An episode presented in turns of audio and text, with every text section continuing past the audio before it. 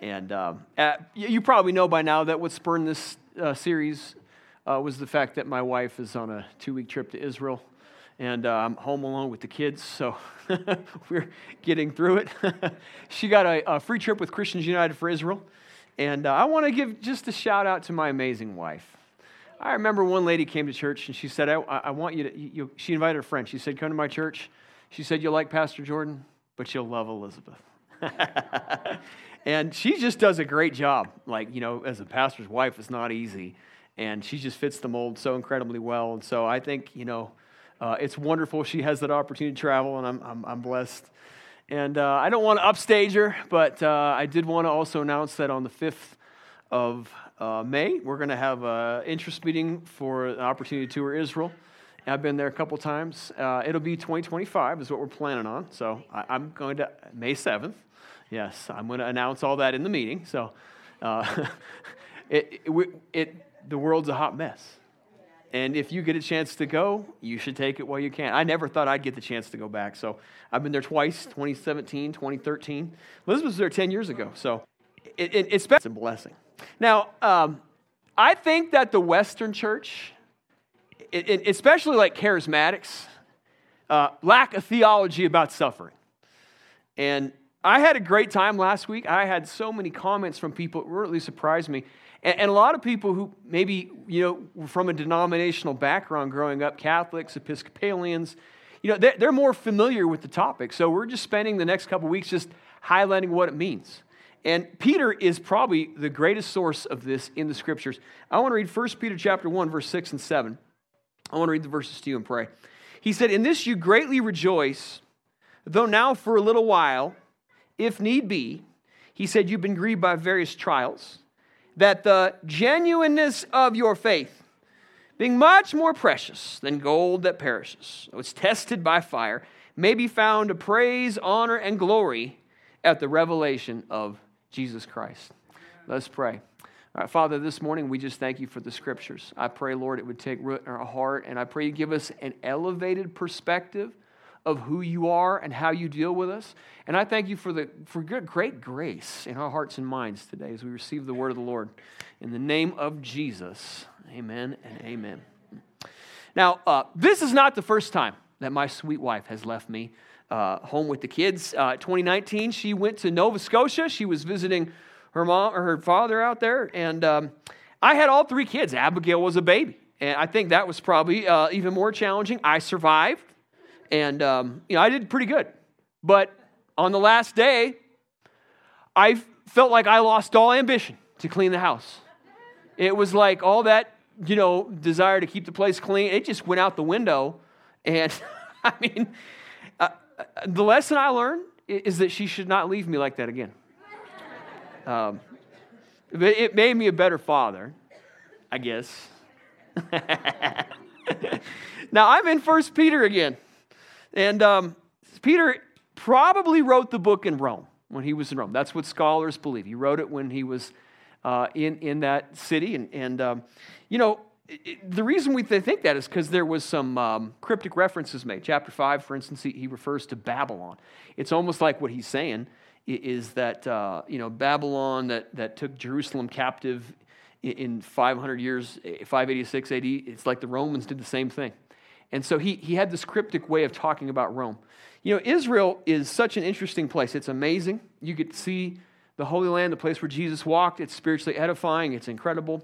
Rome, where I recently was, is more of a study on suffering.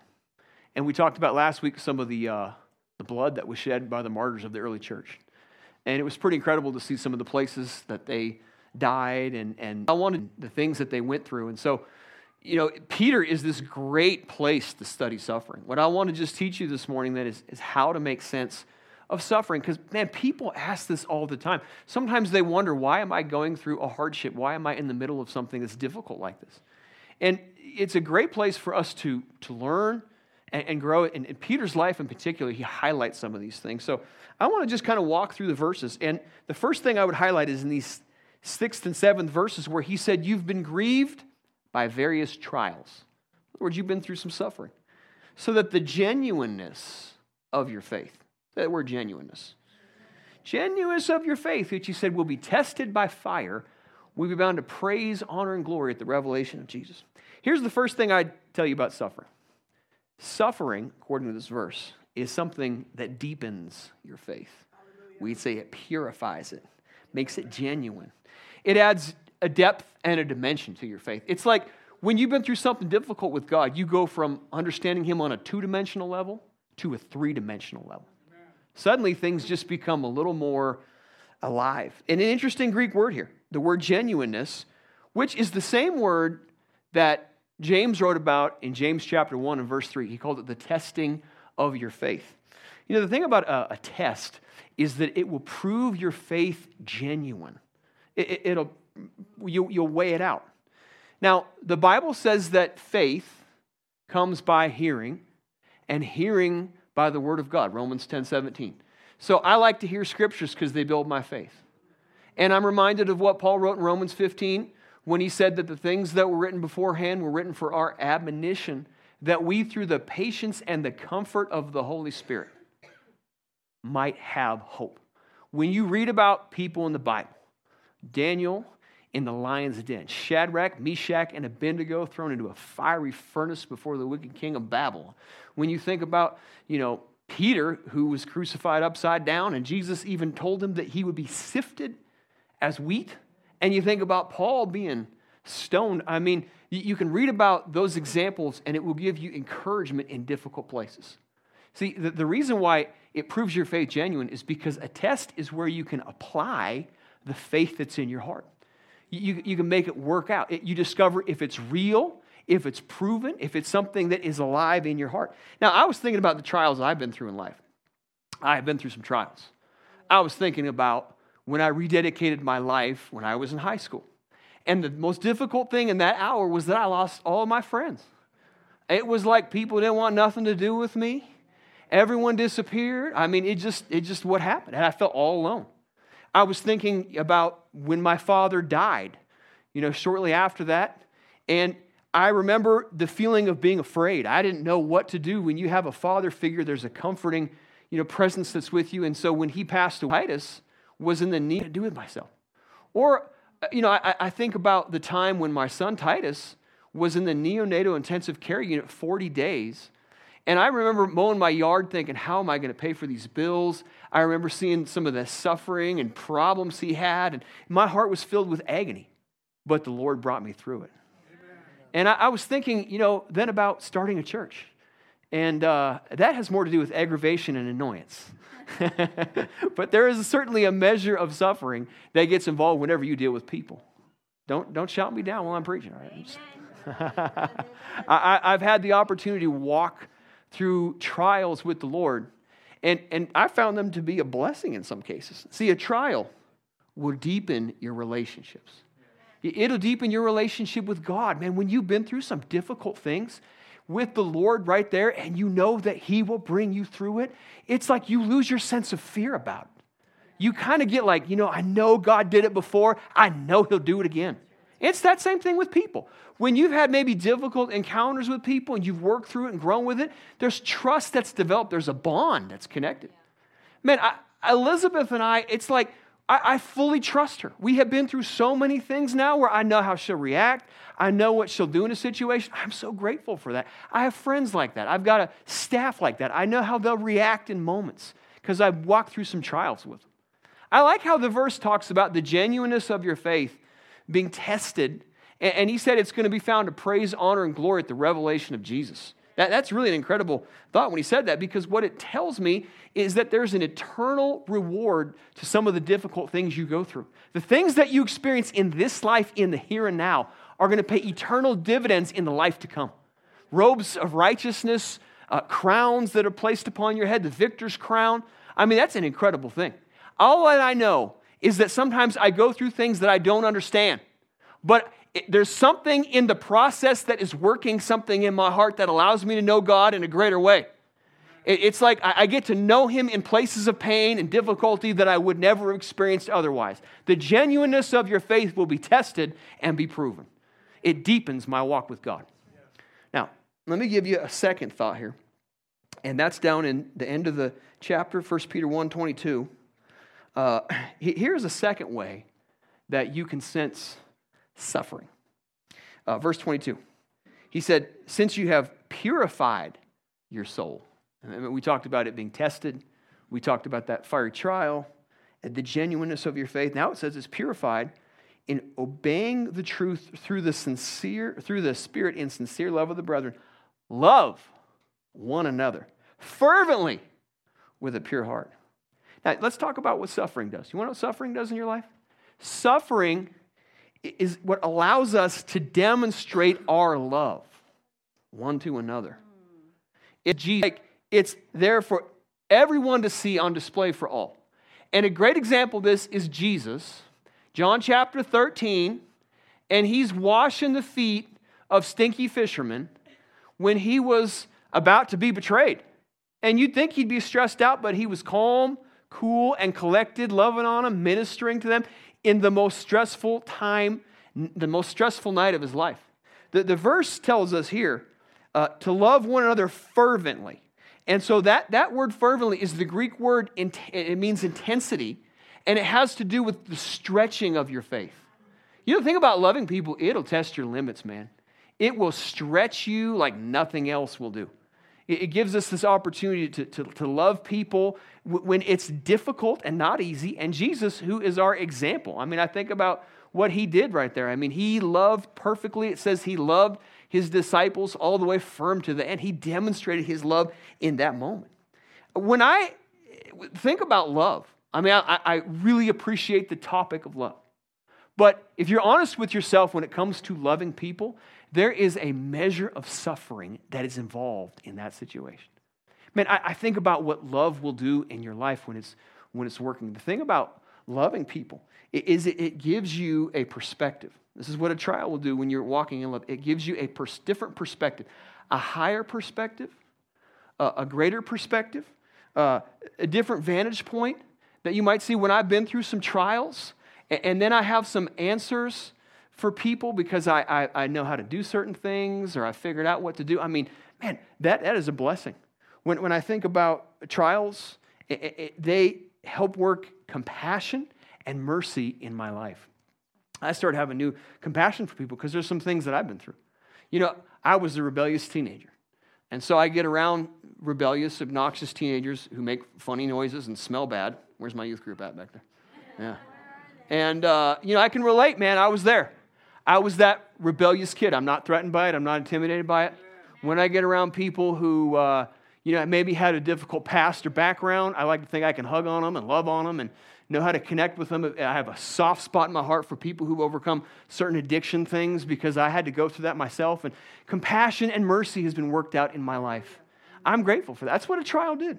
A, a trial is really what gives you the opportunity to love people. Man, that, that gets to work out in your life. It means that I can be useful in a time of need. I, I know how to help people in moments. And when that fiery trial is taking place, something is working in your heart. The, the, the, heat of a fire, you know what it works out? Is the impurities of your life. It works out selfishness. It works out your sense of you know, preservation. So you can be useful, you can be a blessing. There's always an opportunity for you to bless someone in a moment. And it, it's called a perfect work in the Bible. And when things get hard, it's like that's when the opportunity shows up. And you really find out what is in your heart. Are you a person who, where, where the love of God is working in your heart when you're in a difficult moment, or do you turn away and not help? And that's what love will do. That's what a trial will do. It'll help you love people in a greater way. I know because I have children and I have to work with them on difficult things now, and yet love is working in my heart all the time. So a trial really helps us uh, to, to demonstrate our love one for another. Now, I want to highlight a third one here. 1 Peter chapter 2. So flip over a page there in your Bible, so second chapter. He, he said, This is commendable. Someone say commendable. commendable. If because of conscience towards God, one endures grief, suffering wrongfully. For what credit is it if, when you're beaten for your faults, you take it patiently?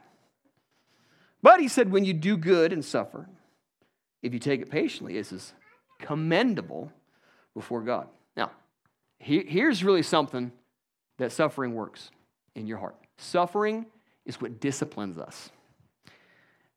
And the context, and context is key, context is crucial. The context has to do with suffering unjustly. It's interesting that verse 18 started out with servants, uh, be submissive to your masters. And having been to Rome, where Peter wrote this, I have a greater understanding of that verse. Because, you know, we were at the Colosseum, and that is a massive structure. I mean, it's like a present day regular NFL stadium. I've been to them, it seats 65,000 people.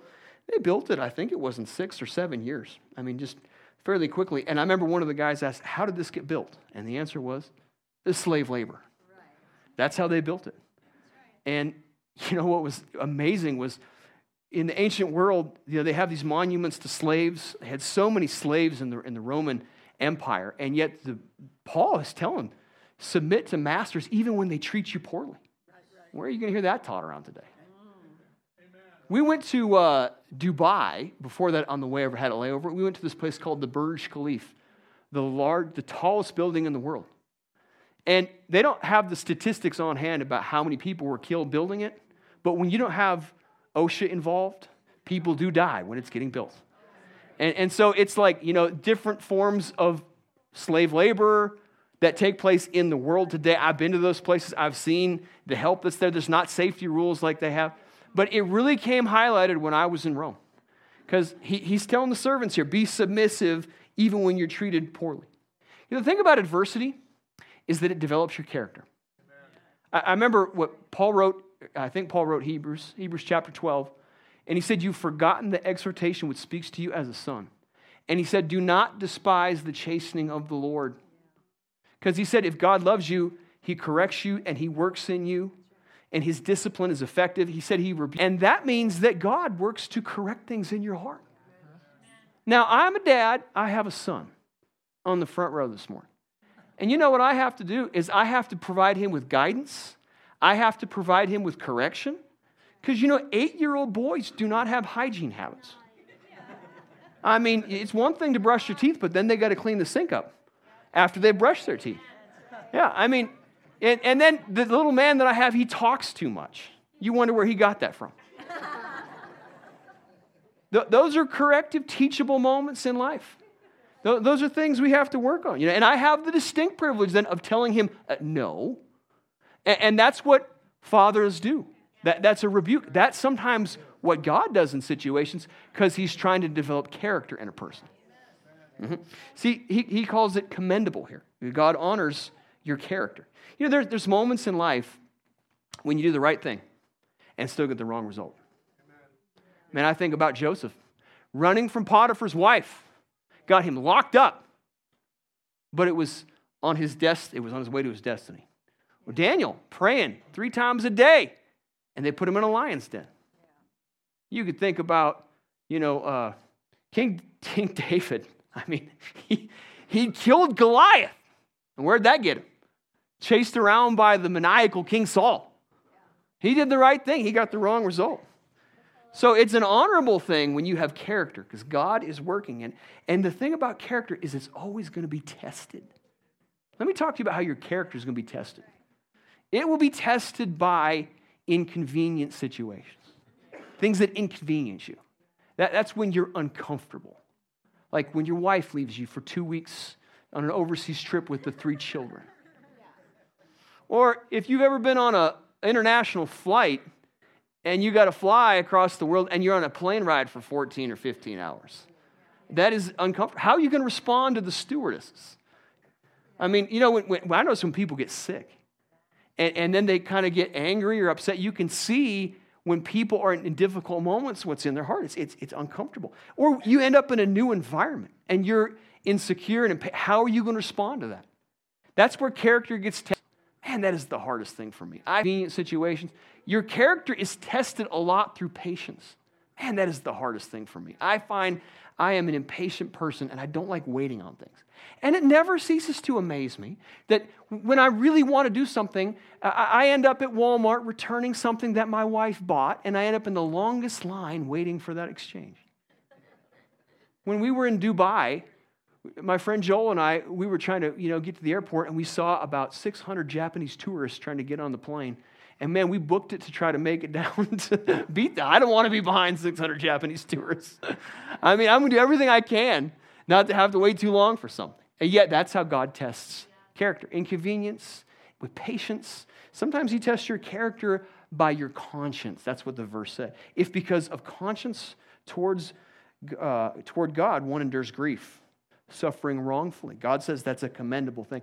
You know, your conscience is the thing that will convict you of right and wrong. You got to listen to that conscience because your conscience is the thing that will keep you out of sin. Your conscience is the thing that will help you make good decisions. It'll say, don't do that. Don't go there. Don't say that. Don't spend your money there. It'll help you make good decisions. And that's where character gets tested. It's through a conscience. Even when the situation doesn't work out, how did you follow? Did you listen to your conscience? That's how character is shaped. Character is shaped often by your resilience. Like, how quickly will you get up? It's, it's, it's how fast you respond in a situation. How do you respond to difficulties? How do you respond when people say no? How quickly do you forgive someone when you're offended? What are you going to do when you fail at something? How, how does that shape your character? Are you going to get back up or you stay down? And, and this, is, this is the way these things get worked out in our lives. But the thing about God is that He doesn't bring discipline to your life because He's angry at you. He brings discipline into your life because He loves you, and maybe He is at work in your life uh, preparing you. That's what God loves. He loves to prepare you for things. He is at work in your life. And He's got something for you, something He wants you to accomplish. But it, it, that discipline might just be the thing that is preparing you. It's, it's like kids playing sports, man. You, you discipline them, you work with them, you help them get better because you know there's a day coming when they get to play in a game. Sometimes the reason the discipline comes is because what God is doing is He's protecting you. Man, I, you, you only get you get to heaven one day and you'll find out all the things He might have protected you from. Bad decisions, things you didn't see. He, he saw what was around the corner that you didn't, and you might get upset and complain about it, think you're going through a hard thing. And all the while, what God is doing is protecting you from something that could take place in your life. Man, I've seen that happen, man, in my own life. I, I remember one time you know, I had like a, a, a tire that got flat. And, and, I had to work on something. I found out later the place that I was going, that like they had a, a shooting. It was, it was over at, uh, at uh, uh, a place here. Where was it? Big Bear. Remember that? I headed over there, and, and I was going through a trial. I couldn't make it through. I'm grateful for God's hand of protection. Yeah. Um, maybe the reason why he's disciplining you is because what he's really doing is perfecting you maturing you. That's why it says, let patience have its perfect work. Because what God is doing, He who's begun a good work in you will complete it. He is actively at work growing you, maturing you, helping you make good decisions. He is working in those ways. And sometimes we go through things we don't understand or they're difficult. Really, what it is, is God's ability to grow you and mature you. That's where you find Him. His discipline in your life. I know so many people today who lack discipline in life. Can I get a witness? He, it's like, man, it, and we have a, a terrible time right now in culture because we have an absence of father figures correcting children. Well, I'm grateful that God, yeah, that's right, you say yes. I like that. I like that. I want to remember that one. Yeah. Yo, and it's amazing. He begun a good work, he'll complete it, whether you're 19 or 99. You know, it's crazy. My grandma's 99, and she still tells me how God works in her life how, how he's correcting her and helping her walk in love. Man, he don't stop. He loves you too much. Woo, I like that because you're going to have eternity to look back on and see that perfected work in your life. So it could be that he's demonstrating his love and his discipline in your life. Now, I'm going to get to number four here. And, and, and this is such a mind blowing thought. And I'm in chapter 3, 1 Peter 3. Flip over that chapter. I'm in verse 13. It said, Who is he who will harm you if you become followers of what is good? And I'm reminded of Romans 8:31. If God is for us, who can be against us? And the answer is nobody, right? He said, even if we should suffer for righteousness' sake, he said, suffer for righteousness' sake, you're blessed. And he quotes Isaiah, do not be afraid of the threats, nor be troubled. But sanctify the Lord God in your hearts and always be ready. Ooh. to give a defense to everyone who asks for a reason for the hope that's in you with meekness and fear. Now, here's a fourth truth about suffering that God used suffering can be a device that's used for evangelism. A device, that's like a tool. It, it, it, you understand that God might deploy certain things in your life for his benefit. A, a tool, it means that God knows how to get it to work in your life. I was thinking about the word deployment, it's a military term. Uh, anyone here been in the military? And the military, thank you for your service, I see. The military is not easy. It, it, has a lot to do with suffering. That's why in 2 Timothy, Paul said that you must endure hardship as a good soldier of Christ Jesus. I was thinking about my friends in the military. They, I remember one guy, he told me he was at Fort Lewis, Washington, and he ended up having to spend the night up in the mountains, the Cascade Mountains. He said it rained all night, it was about 30 degrees, was in Vietnam, coldest night of his life. He still shivers when he thinks about it. I remember my father was in Vietnam, and he would get flashbacks from being rocketed in Saigon in 1968. There was pain associated with that. My grandpa came home from World War II, and in those days they didn't diagnose it as post traumatic stress disorder, but that's what he had, and my grandma ridiculed him for not riding the motorcycle with her. He just couldn't do it. I mean, he'd been through some difficult things. I was reading Richard Wurmbrand in his book Tortured for Christ, a Lutheran pastor who was put in jail in Romania. And the reason they put him in jail was because he kept preaching the gospel to Russian soldiers who were very hungry for the Lord. He'd have underground meetings with them. And when they caught him, that's what they put him in jail for because they said, You can't be winning our soldiers to Christ. Think about Paul and Silas, put in prison. You remember Acts chapter 16, they came across a slave girl, and Paul was greatly annoyed. He got annoyed by this, you know, spirit that was operating. He cast the devil out of her, and it caused an uproar in the town. They went down, locked him up, threw him in prison. And at midnight, you know the story. He and Silas were just worshiping and praising the Lord. An earthquake happened. The jail cells got open. And the Philippian jailer went to kill himself. But Paul said, Don't do it. I'm not going anywhere. And the whole household got saved. He was suffering wrongfully. And yet God used it as a method for evangelism. Because that's the God we serve. He's able to take those difficult situations you don't understand and use it for his glory. That's what makes him God. Now, I'm, I'm walking through these verses. And they contain devices for evangelism and, and the, the, the details of our deployment. Look at verse 15 again here. He said, Sanctify the Lord God in your hearts. Sanctify Uh, that means you ought to live for Him, that He's holy, that your life belongs to Him. And, and the longer I've walked with Him, I'm just telling you, man, the more I love Him. And it's like the only thing that matters in this life is Him. And I want that in my life. I want to totally belong to Him. He is mine, I'm his, I'm his, and give myself over to Him completely. I want to sanctify Him in my heart. Nothing else matters but the, the kingdom of God and His will being done. I'm set apart. Amen. He said, Sanctify the Lord in your heart. And He said, Always be ready to give a defense to everyone who asks you for the hope that's in you. Always be ready. Now, you got to be ready. You got to be Johnny Youngster on the spot because people might question you about your faith. Like the guy at Walmart who was delivering my groceries. I don't know how the topic got brought up, but he told me that uh, you know the Bible was a book written by man. And so I, I, listened to him a little bit, and I just said, "Hey, I, I, I don't want to be rude, but I'll, I'll, play the devil's advocate with you. Can you explain to me how 40 different authors over a period of 2,500 years uh, wrote the Bible with one congruent central figure, a central theme, to which he couldn't? I was ready with an answer. Or I remember one time when I was in India, and by you know day 10 of being in India with an Indian accent in your head, it's very frustrating. So I finally heard an American accent and he heard mine. And we looked at each other. Americans. He was an Indian kid. We got talking about what he was doing. He was from Los Angeles. And, and so as we are you know, parting ways there, he said, Well, one thing about India, they got their religion right. I looked at him and I said, Can you explain to me how 300 million gods can, can be known? How do you know any of them? I, I said, You got so many gods. How do you have a relationship with them? I said, I prefer to know a God who's intimate, that I can walk with, that I can trust? He had no answer for that. I was thinking about recently, I was moving a friend of mine. And so he had his coworkers over.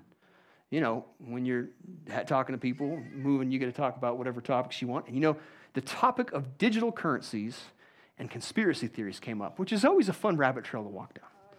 So I remember I was trying to think about how do I use this as a moment to, to witness to somebody. And it dawned on me that in the book of Revelation, it talks about a mark of the beast coming, which no man can buy or sell. So I just wove that into the conversation. You know, the Bible says that one day, you know, you won't be able to uh, buy or sell things unless you have this mark of the beast, which I think could be maybe something like a, a chip implanted in somebody. And, and the guy was like, Really? I have never heard that. But the buddy, who I don't know is a believer, was like, Yeah, that, that is in the Bible.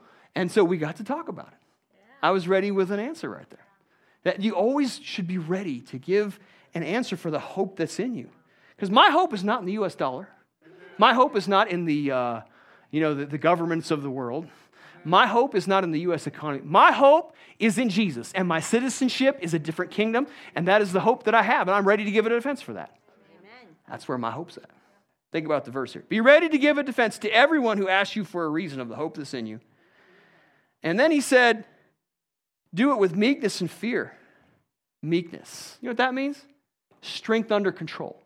It means that you don't have to lose your sanctification when you get angry at heathens. It, it means you can kind of stay calm, cool, and collected. Because this just happened to me as well. We, we had a woman canvassing the neighborhood recently. And she came to the door and knocked on the door, and she was, you know, talking about some things that they wanted to get through the school system. And she gave herself away because she had a big lanyard on that said, Love is love with rainbows everywhere. And, you know, she asked me a couple questions, and I said, I, I want to be respectful, but I totally disagree with you. And I would vote just the opposite of what you're asking. And, you know, to her credit, she stayed calm. I stayed calm. I was respectful because I know some people who can't handle those moments. And I'm just telling you, when you have a chance to be respectful, courteous, and meekness, it's a witness to people. This would be a good time. Because you know, the, the thing about um, uh, that situation, my children do not, ha- I don't have to subject them to indoctrination. They're my children, and I want them to be raised in truth and righteousness and godliness. And, and so I'm the one that gets to make decisions on that. I don't need to go off source them to someone else to make decisions. This would be a good place to have the National Day prayer slide up. Because if there ever was a time to pray for America, it would be like right now. So, uh, you know, that's the day we pray on May the 4th. And I, I, was asked to be at the meeting. I can't make it because my wife's just getting back from Israel that day, but I will be there next year to meet in the courthouse lawn. If you think about it, pray for our nation. It needs your prayers. And I'm telling you, meekness means that we just trust the Lord. We, we, we're vocal, we say the right things, we vote, but we pray. And we believe that God is in control of the destiny of nations. Prayer is a powerful force.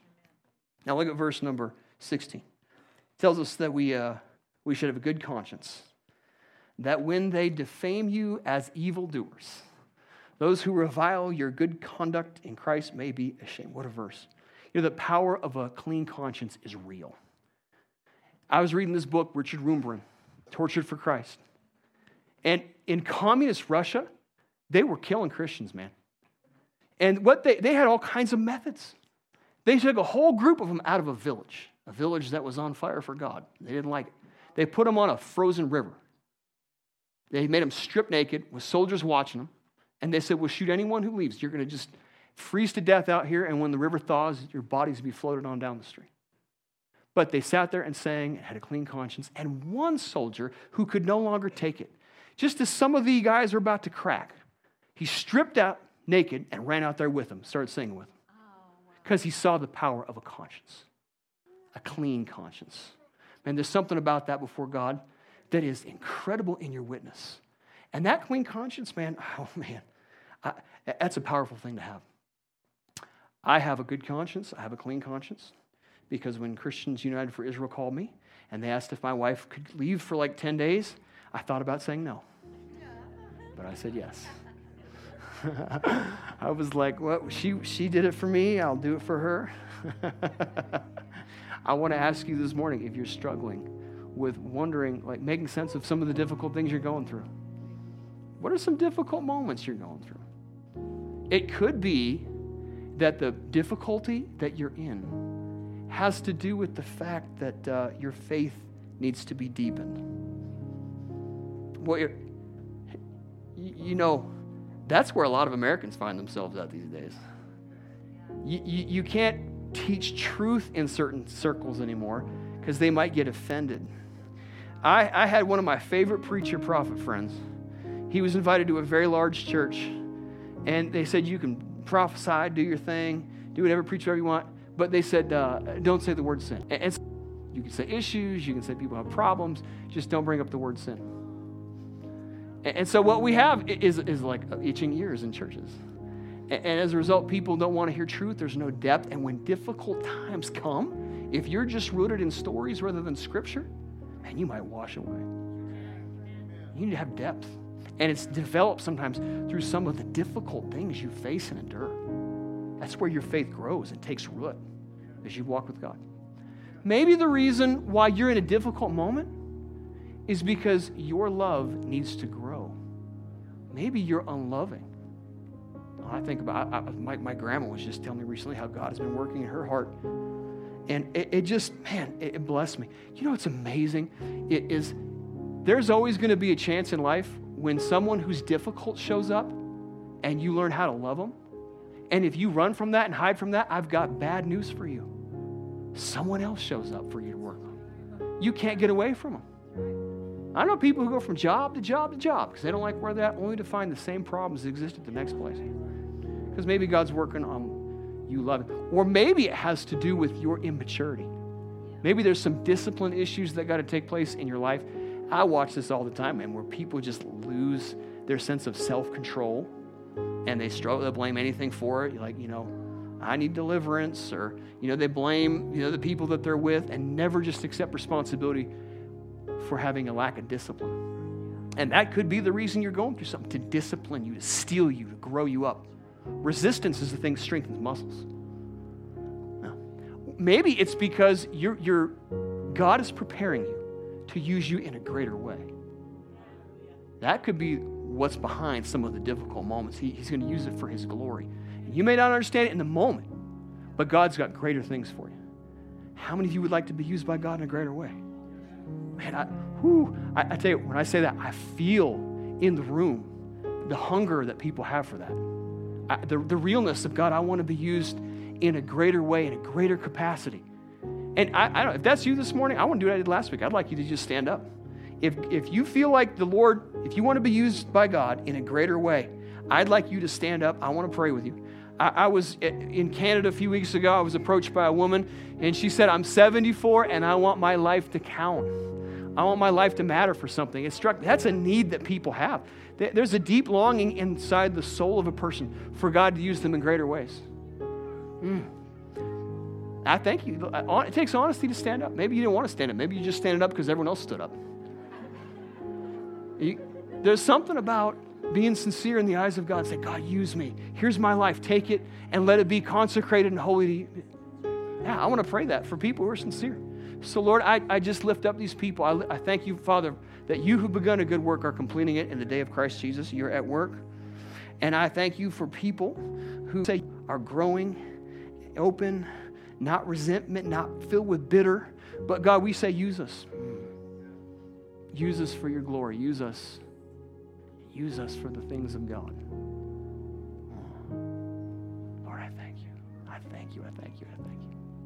You know, it's funny. Sometimes when you minister, you just get an inspiration or a moment where the Lord highlights someone. And I, I got my friend in the back row with that ginormous beard, Brother Hezekiah. His real name's John Johnson, but I, I like to call him Hezekiah. I, I was sitting here and I saw that white flowing mane of yours.